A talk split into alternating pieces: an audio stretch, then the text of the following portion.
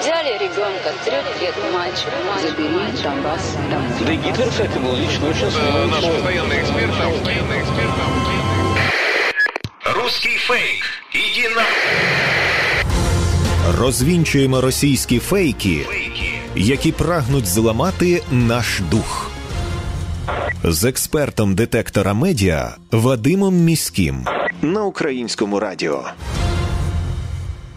Вітаю, це Вадим Міський, і ви слухаєте програму «Русський фейк» на Українському радіо. Тут ми розбираємо найсвіжіші вкиди російських пропагандистів, препаруємо їх на шматочки, спростовуємо і тренуємо власні навички медіаграмотності і критичного споживання інформації.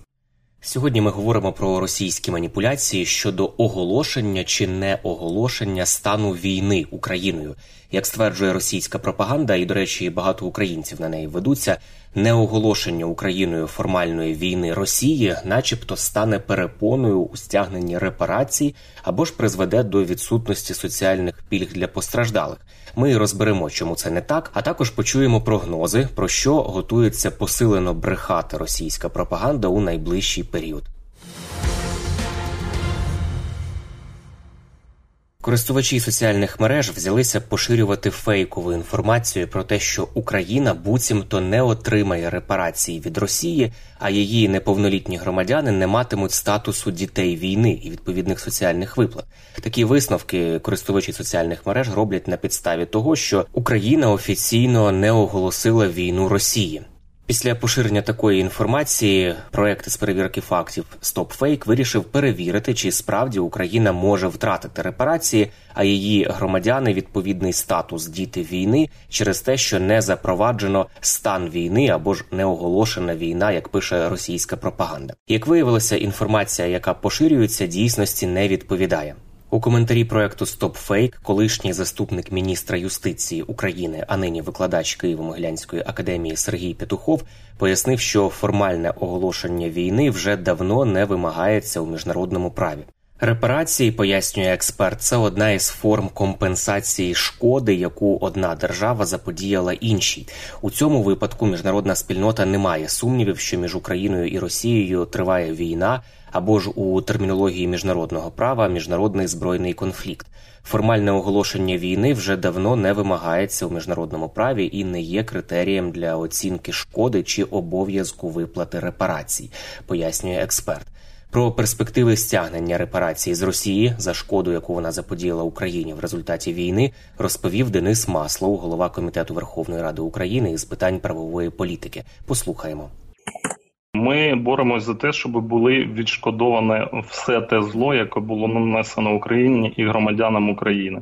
І повірте, дуже інтенсивно над цим працюємо. Саме резолюція Генеральної асамблеї ООН стала тією відправною точкою, а я нагадаю, що окрім України авторами цієї резолюції є близько п'ятдесят країн, серед яких Сполучені Штати Америки, Велика Британія, Франція, Німеччина, де на сьогоднішній день тривають палкі юридичні дискусії.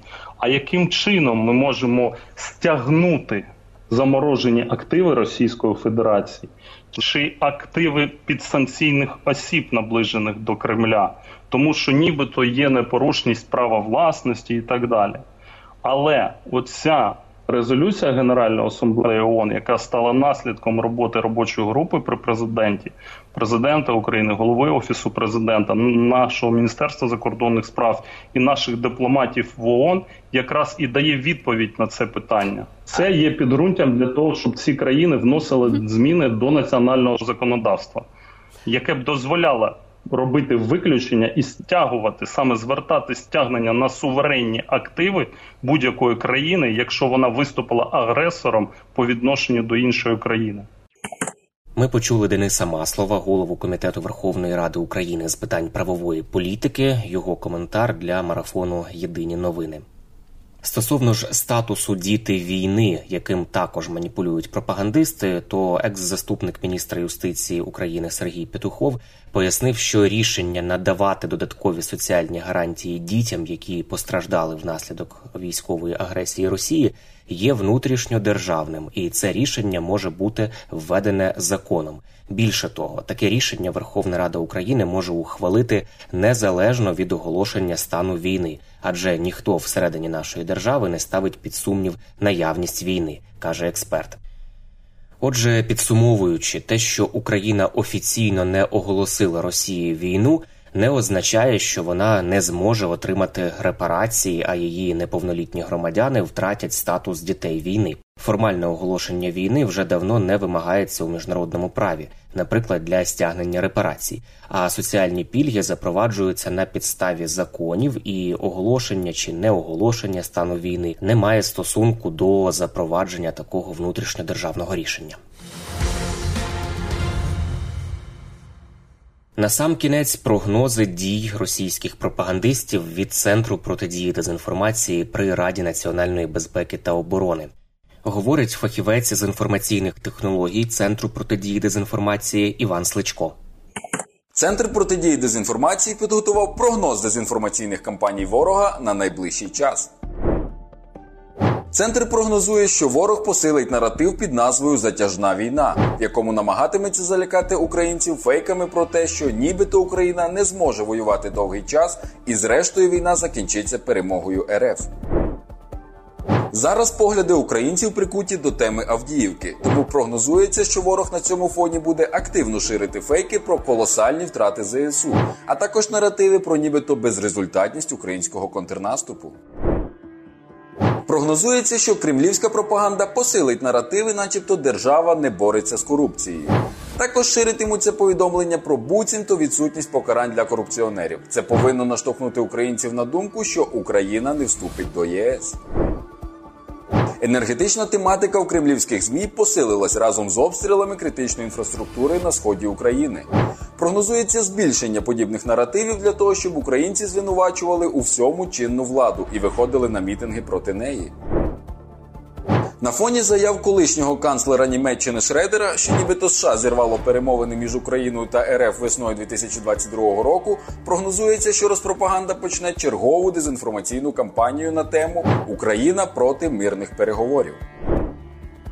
І наостанок прогнозується повернення до нової старої ІПСО про розкол між президентом і вищим військовим керівництвом через нібито непорозуміння навколо Авдіївки, яку начебто генерали пропонують здати, а президент не хоче цього, через що ЗСУ несуть страшні втрати. Це був прогноз дій російських пропагандистів від Центру протидії дезінформації при Раді національної безпеки та оборони України. Ми почули голос Івана Сличка. Прощаюся з вами до наступного випуску і нагадую, що довіряти будь-чому анонімному в інтернеті не варто, а перевірену інформацію можна завжди знайти на офіційних сторінках органів влади, а також на ресурсах суспільного мовлення – Українському радіо, телеканалах «Перший» та «Суспільна культура», вебсайті «Суспільне новини», а також у соціальних мережах Суспільного.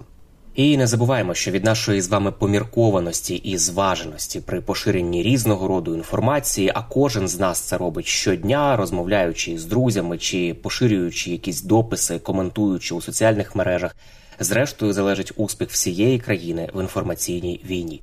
З вами був Вадим Міський. До зустрічі. Русський фейк. Іди на... Розвінчуємо російські фейки, які прагнуть зламати наш дух. З експертом детектора медіа Вадимом Міським на Українському радіо.